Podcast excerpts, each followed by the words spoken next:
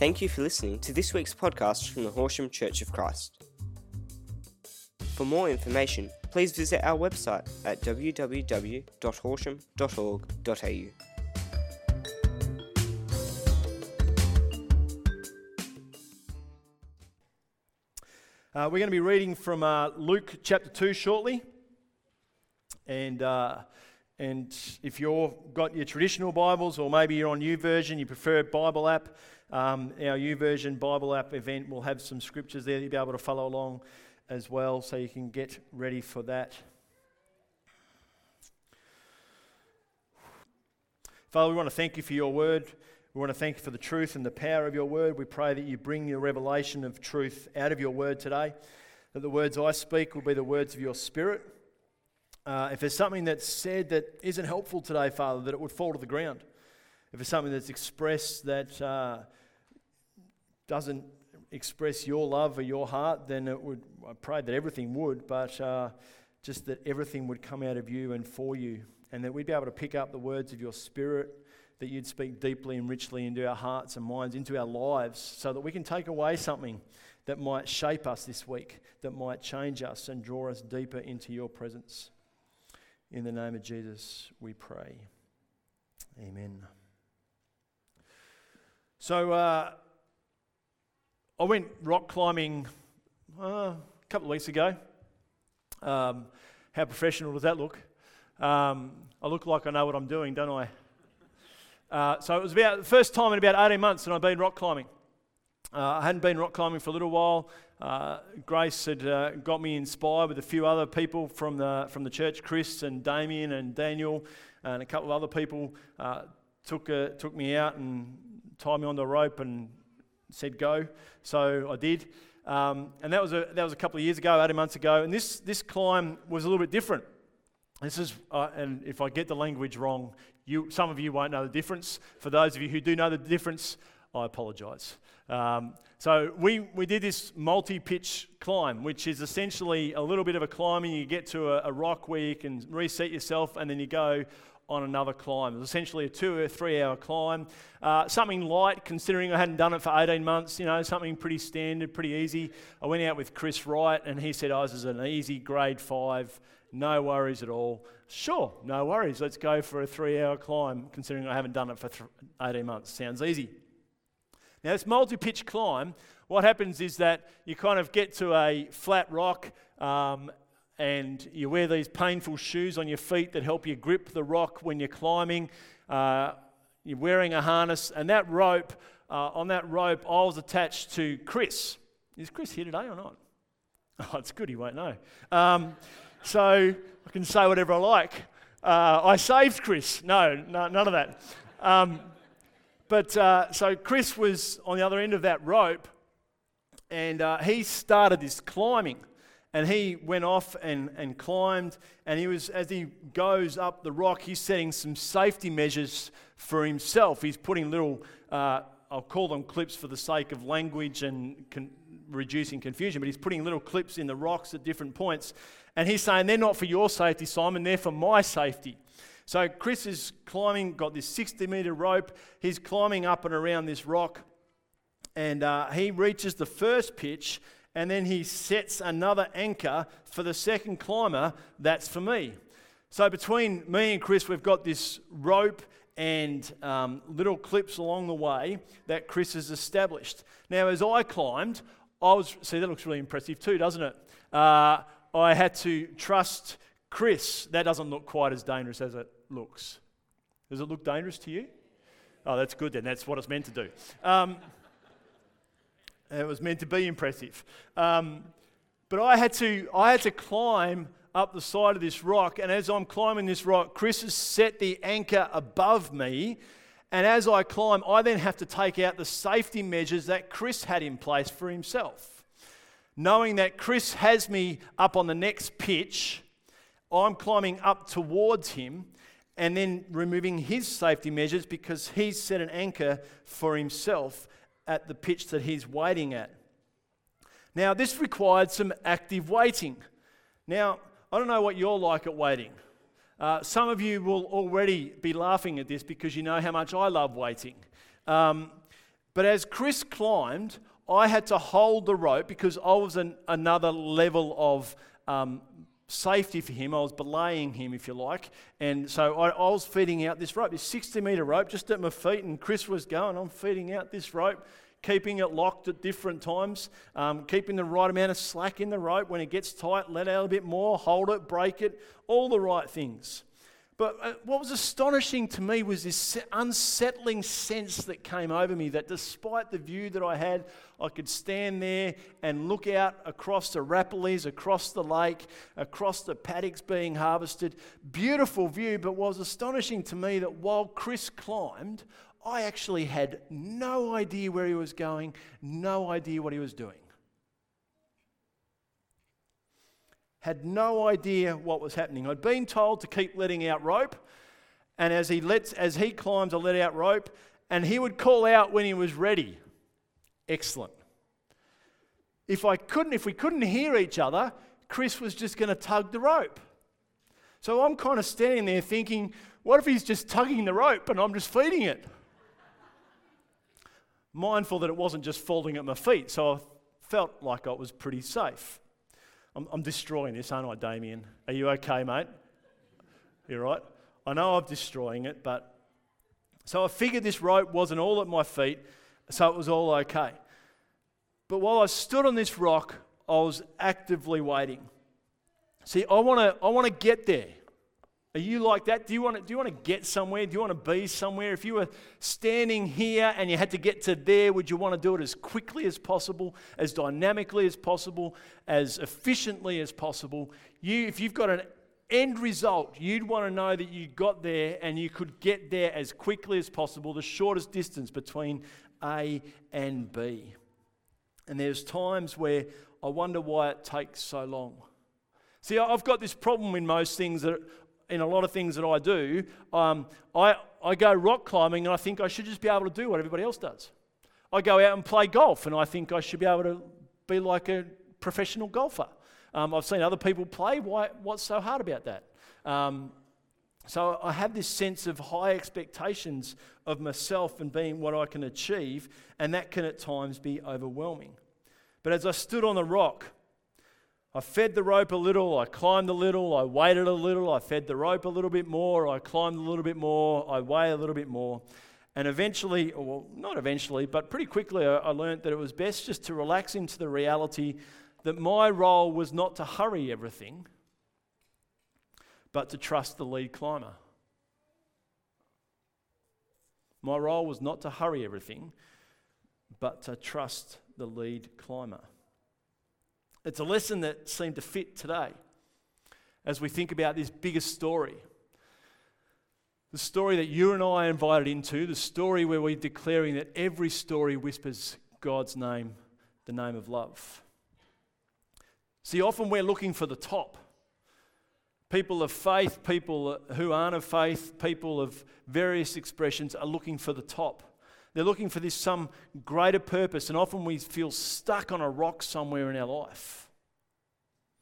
We're feeding some rope, biding our time, and we're wondering if we're simply missing the cues or hints that God might be providing for us. See, most of us at some stage, we're looking for the grand plans, the big schemes, the great purposes. We want to know what our life means or if how it counts for something. We want to reach the objective. And maybe you're sitting, sitting here today and you aren't sure about this whole Jesus person, you're not sure about this whole church thing, but you feel there's some stronger sense of greater purpose and greater meaning in this life. Maybe you're someone who feel like you've been faithful in following Jesus, but things just aren't clicking into place somehow. And you feel like you're just feeding out a whole lot of rope. You're waiting and you're wondering what's happening ahead. And I really believe the text and the story that we have today is an encouragement to all of us. More than anything, I want you to know that every story, regardless of you're waiting or climbing, trusting or uncertain or not sure if you're missing the cues, every story, your story, whispers God's name. Every story including yours, yours, yours, wherever you've come from, whatever you're experiencing, whatever you're in the middle of right now, whispers his name. So we're, we're going to look at this story. Nev's uh, led us up to this story that we're looking at today, the birth of Jesus, and the shepherds come, they go and visit Jesus. And we're looking a bit beyond the birth of Jesus because it continues to invite us into this season of waiting and preparation and invitation. See, it's a story, this birth of Jesus is a story of something happening now, but not quite yet.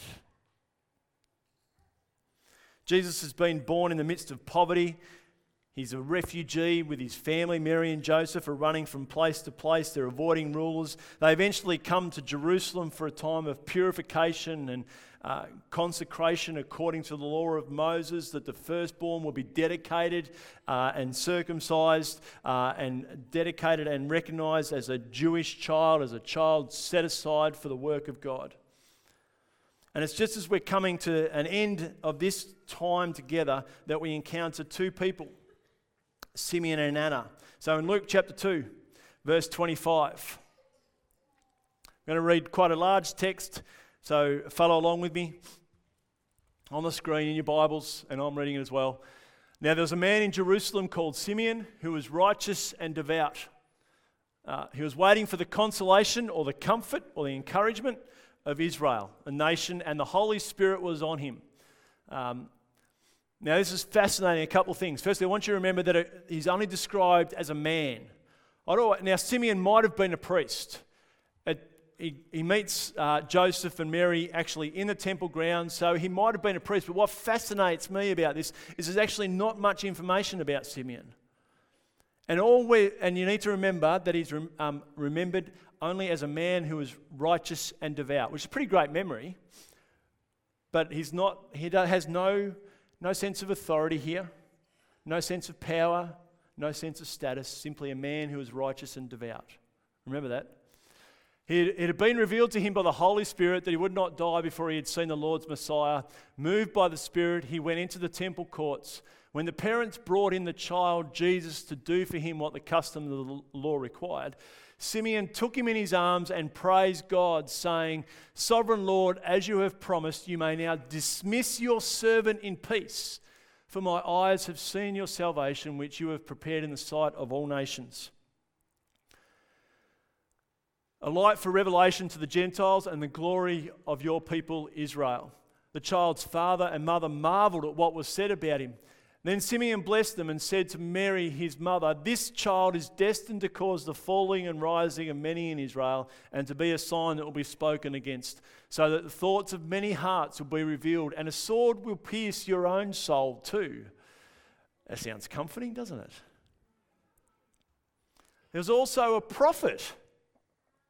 Hearing distinction here. So I've had shepherds. Nev introduced us to shepherds earlier. Lower class citizens a man who was righteous and devout, and a prophet, Anna, a daughter. Now, just let me digress here.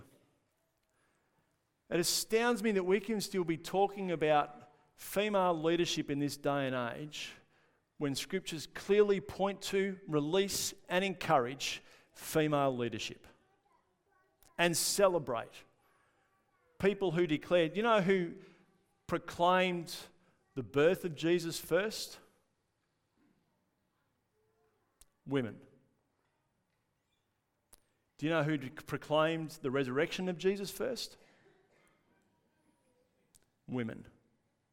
Women continue to change the world. I thought that was a cool thing. All right. I'll move on. Let it be an encouragement to you. Uh, Anna, too, was very old. She had lived with her husband seven years after a marriage, and there was a widow until she was 84. She ne- there's some argument about whether she was a widow for 84 years or until she was 84, but never mind. She left the temple but worshipped night and day, fasting and praying. Coming up to them at that very moment, she gave thanks to God and spoke about the child to all who were looking forward to the redemption of Jerusalem. Simeon and Anna had lived through the apparent absence of God. These people had believed that God had kind of removed himself. He'd become distant, disconnected, disinterested. They had lived through 400 years without hearing from a prophet, apart from Anna, who just steps into this space now. 400 years. How do you stay in tune with a story and faithful to a story when you believe you aren't hearing from God how you once did? 400 years. So Simeon's had to hear it from someone. Anna's had to hear it from someone. That means for 400 years, there's been faithful families, faithful storytellers, faithful people who have invited the next generation into the story. Now, I thought about this. Oh, no, oh, sorry, that's a distraction. I won't go there.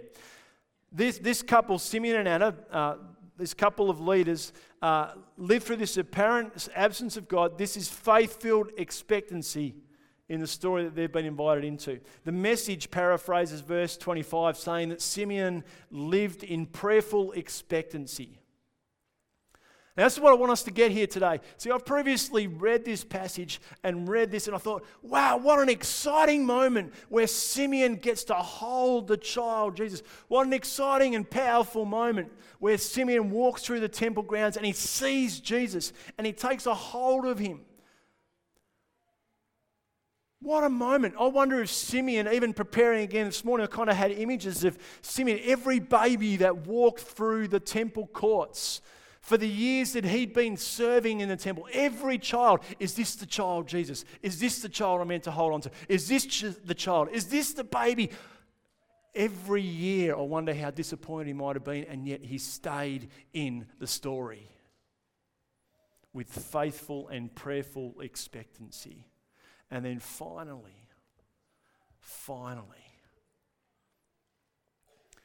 he encounters the salvation of the world. Can you imagine that moment and realizing that this is the moment that changes history? They wouldn't even see the full expression. All they saw was a baby. And they declare this is the salvation of the world. They wouldn't see the full life of Jesus. I don't know how long they were around. I don't know how long before Simeon died after he saw the baby. None of those questions are answered for us. But they believed that they had participated and been invited into the story. So this isn't just waiting and hoping for something to happen, this is actively waiting and participating in the story. And I thought about this.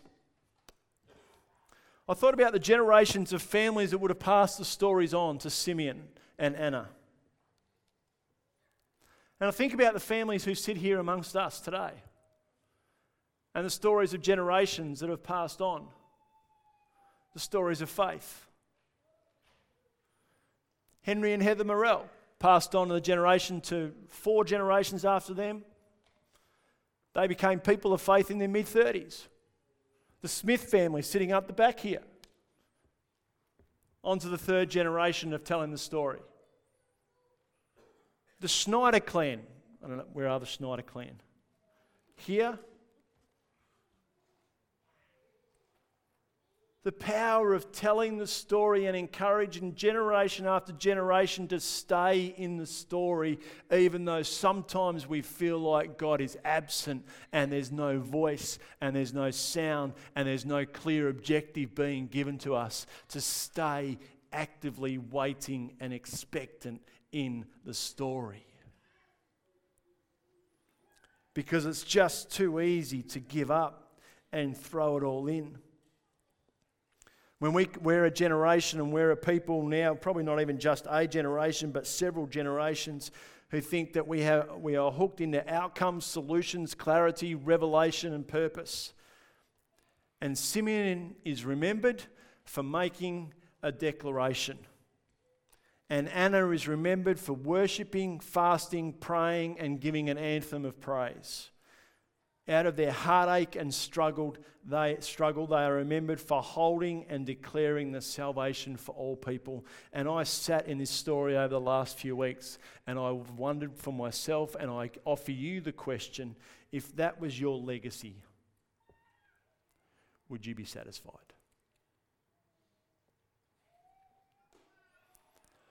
If that was all people remembered of me,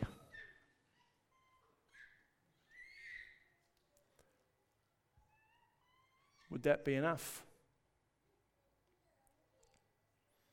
Now, it's easy, you know. Of course it would be. But probably, if we're to be honest with ourselves, it's often not, isn't it? Because we often want to be the people who move and shake and reach the objective, climb to the top, be successful, overcome. And oh, all that's great. We're wired that way. I'm wired that way. But often we do that greater purpose and those greater objectives at the cost of living in prayerful expectancy, of fasting and praying and worshipping night and day. Because God, you're not doing it quick enough for us. And Simeon and Anna, for me, as I've read this story again, and not just about people who hold a baby,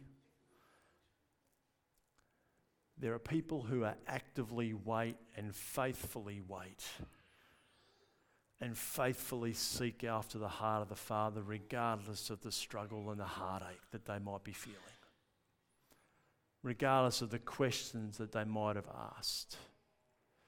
They faithfully and expectantly participate. The psalmist writes in chapter 27, verses 3 to 5 Though an army besiege me, my heart will not fear. Oops, there's a candle. Though war break out against me, even then I will be confident. One thing I ask from the Lord, this only do I seek, that I may dwell in the house of the Lord all the days of my life, to gaze on the beauty of the Lord and to seek him in his temple. For in the day of trouble he will keep me safe in his dwelling. He will hide me in the shelter of his sacred tent and set me high upon a rock. Isaiah writes uh, in chapter 40 a voice of one calling in the wilderness in the sparse places, in the desperate places. Prepare the way for the Lord, make straight in the desert a highway for our God. Every valley shall be raised up, every mountain and hill made low. The rough ground shall become level, the rugged places a plain. And the glory of the Lord will be revealed, and all people will see it together, for the mouth of the Lord has spoken. And so, while sometimes we wait for the physical expectations of this to happen, it is all revealed in the baby Jesus, in the person of Jesus, in the life, death, and resurrection of Jesus. We might not have an army coming against us, but you might be feeling overwhelmed. And we are invited into the biggest story, being reminded that every story whispers God's name.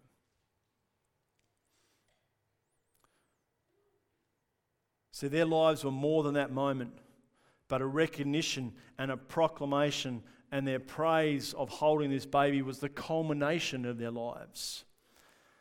And as I thought about it, I think about Simeon and Anna now as people who were humble in their serving.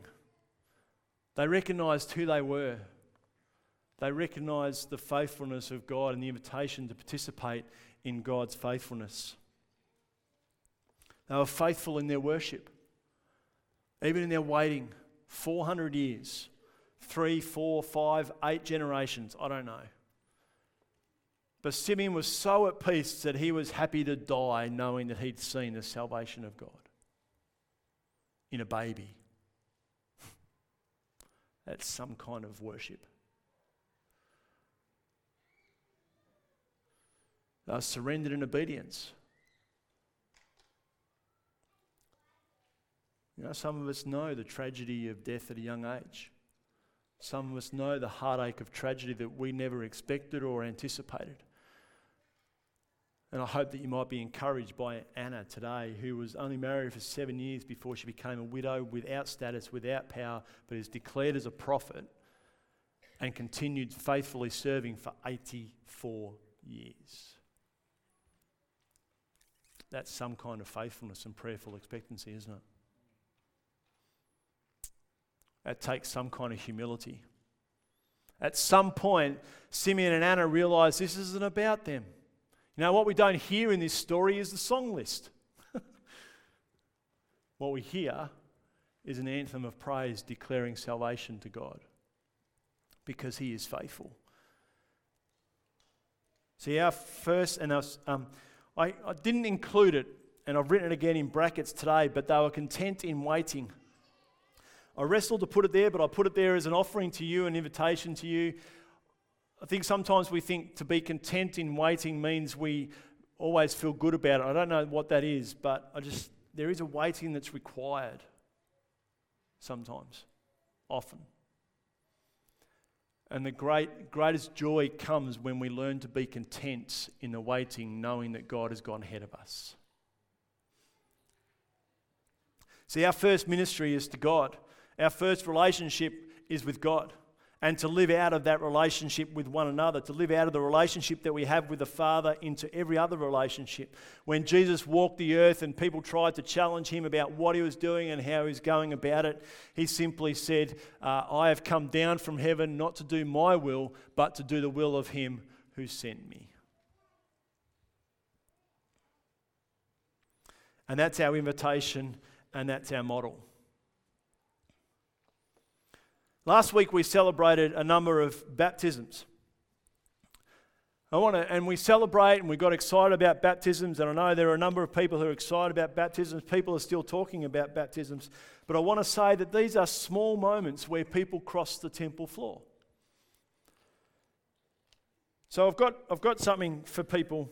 I've got certificates and a, a DVD for people who were baptized last week. But just bear with me. Is that you, you can bear with me here? All right. Trust me? Are you going to lay out some rope for me? so, this is a certificate and a DVD for people like Pam Baker. Hey, hey, yeah, yeah. Now, but this isn't just a story about Pam Baker crossing the floor and getting baptized. This is a story of Joan Gordon, who has faithfully walked the streets with Pam Baker and love not just Pam, but Pam and Lindsay. This is a story of people who have gathered around Pam in her deepest, darkest moments and loved her and ministered to her and cared for her. This is Kirsty Rogers. Give her an applause too. This isn't just the story of Kirsty Rogers. I feel like we should have live TV walking me around. I'm sorry. this isn't just a story of Kirsty Rogers walk crossing the temple floor. This is a story of a woman who has been broken and hardened, but has been ministered to by someone like Shirley Martin. This is a story of someone who has faithfully got alongside someone else in desperate times when nothing else made sense and when darkness was overwhelming and cast a little bit of light so that Kirsty could be reminded again of a faith in Jesus. This is Oriana Panozzo. Panozzo. Sorry, I said that wrong. Stand up for me. Stand up. Um, this isn't, but again, this is uh, a story of someone who has come under our youth ministry. This isn't just the story of Oriana crossing the floor and getting baptized. This is a story of Leonie and Katie and Jordan and Chris and Cindy who have spoken to her life and cheered her on, even when they felt like maybe nothing was happening. And she was able to cross the temple floor and get baptized. This is a story of Paris Panozzo.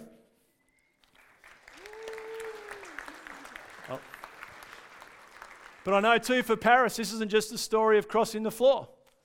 This is a story of Paris finding a way, asking questions, wrestling with anything that made sense, and if she had any value. But this is a story of people who spoke into her life, eh? And where she found peace and hope. Oh, hang on a minute. I've got to go back this way. Donna, you have to come out of the room for me. Meet me halfway, sister. Halfway. All right, excellent. Just don't jump at me or anything, yeah? But this is, this is a story, not only a story, there you go, that's for you. This isn't only the story of Donna getting baptized. This is a story of a guy like John Pearson who has faithfully gone motorbike, ride, motorbike riding with Kurt and sitting and having coffees and friendship and showing some love. And when John comes and says, I'm not sure about this and nothing's happening, he continued to remain faithful and continued to believe that God was doing some work. And he saw the fruit of that last weekend Blessings to you. Nice to see you still smiling about it too. It's good.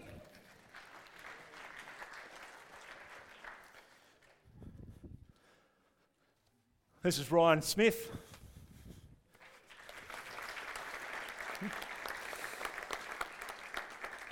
That's for you. Thank you. This isn't just the story of Ryan Smith going through waters of baptism. This is the story of a young man who's faced a tragedy that no young man should ever have to face.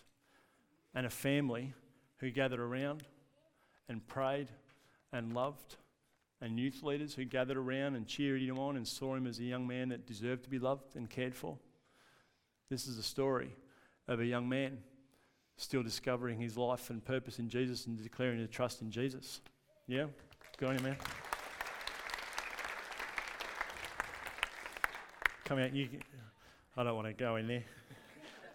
Um, and this is a story of Matt. There you go, mate. That's for you. This is, yeah. Who works hard, works faithfully, loves his family. But this isn't just a story of a man who walks into waters of baptism. This is a story of a guy like Ross Mueller, who out of his own heartache, out of his own tragedy, out of his own questions and frustrations and anger, came to know Jesus or rediscovered Jesus and so ministered to this young guy's life.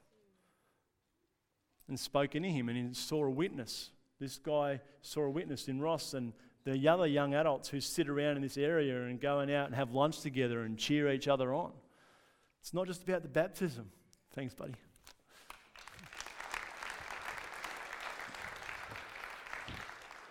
See, friends, we celebrate this moment. And well, we should.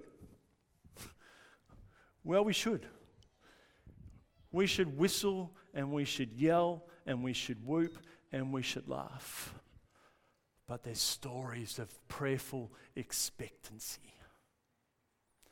There's stories of people who have been humble in their serving, faithful in their worship, obedient in their surrender, content mostly and they're waiting for friends to declare Jesus Christ as their Lord and Savior.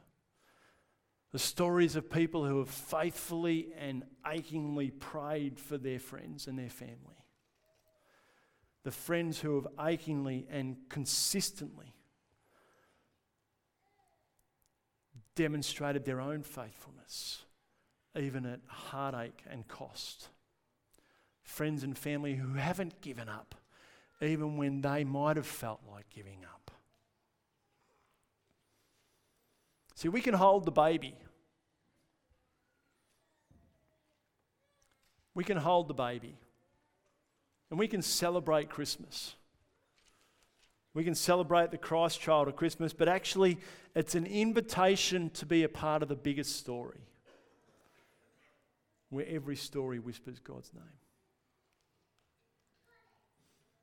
See, as we can hold the baby, we can hold the Christ child, but it's, it's not just about holding the Christ child, it's an invitation to declare hope and comfort and salvation and freedom.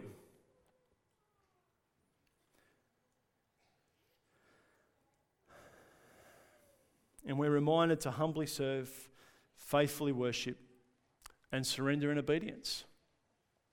And are we willing to do that even if it might take another 84 years?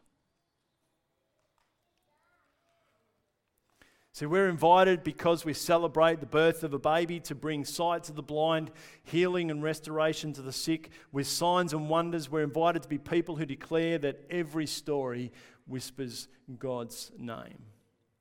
Every story has the whisper of love weaving through their life.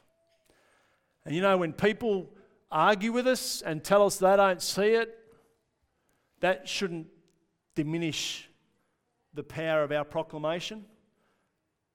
Because when people argue with us, they need more than ever people like you and I to stand with them, alongside them, and declare the truth to them, even if they don't want to believe it for themselves. Because even if they don't believe it for themselves, that doesn't mean it's not a truth. Don't just celebrate the baby this year, walk in the story. Be a part of the story. Celebrate the story. Declare the story. Proclaim the story. As the team comes up, May we love God first, seeking Him with all that we are first, loving Him and living out of His love so that we too proclaim salvation, joy, hope, and freedom for all people. And as we do every week, not, not to be religious about it and not to um, uh, reduce it. Uh, but as we do every week, the invitation's open for prayer. And if you've got people who have faithfully been speaking into your story, maybe you need to go and speak to them today and say, hey, I need to grab a hold of this a bit more. Or maybe you don't know who to go and speak to. There's space down the front just to simply come and receive prayer. Just have someone declare life into your story, remind you of who you are, speak more about what this means for you, and even to pray with you. We don't have to have all the answers because Jesus holds them. Sometimes we look for the answers when all we need to do is trust the lead climber.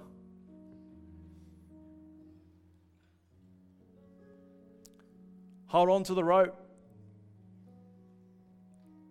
Trust that when God is climbing, He's leading us and He's got us.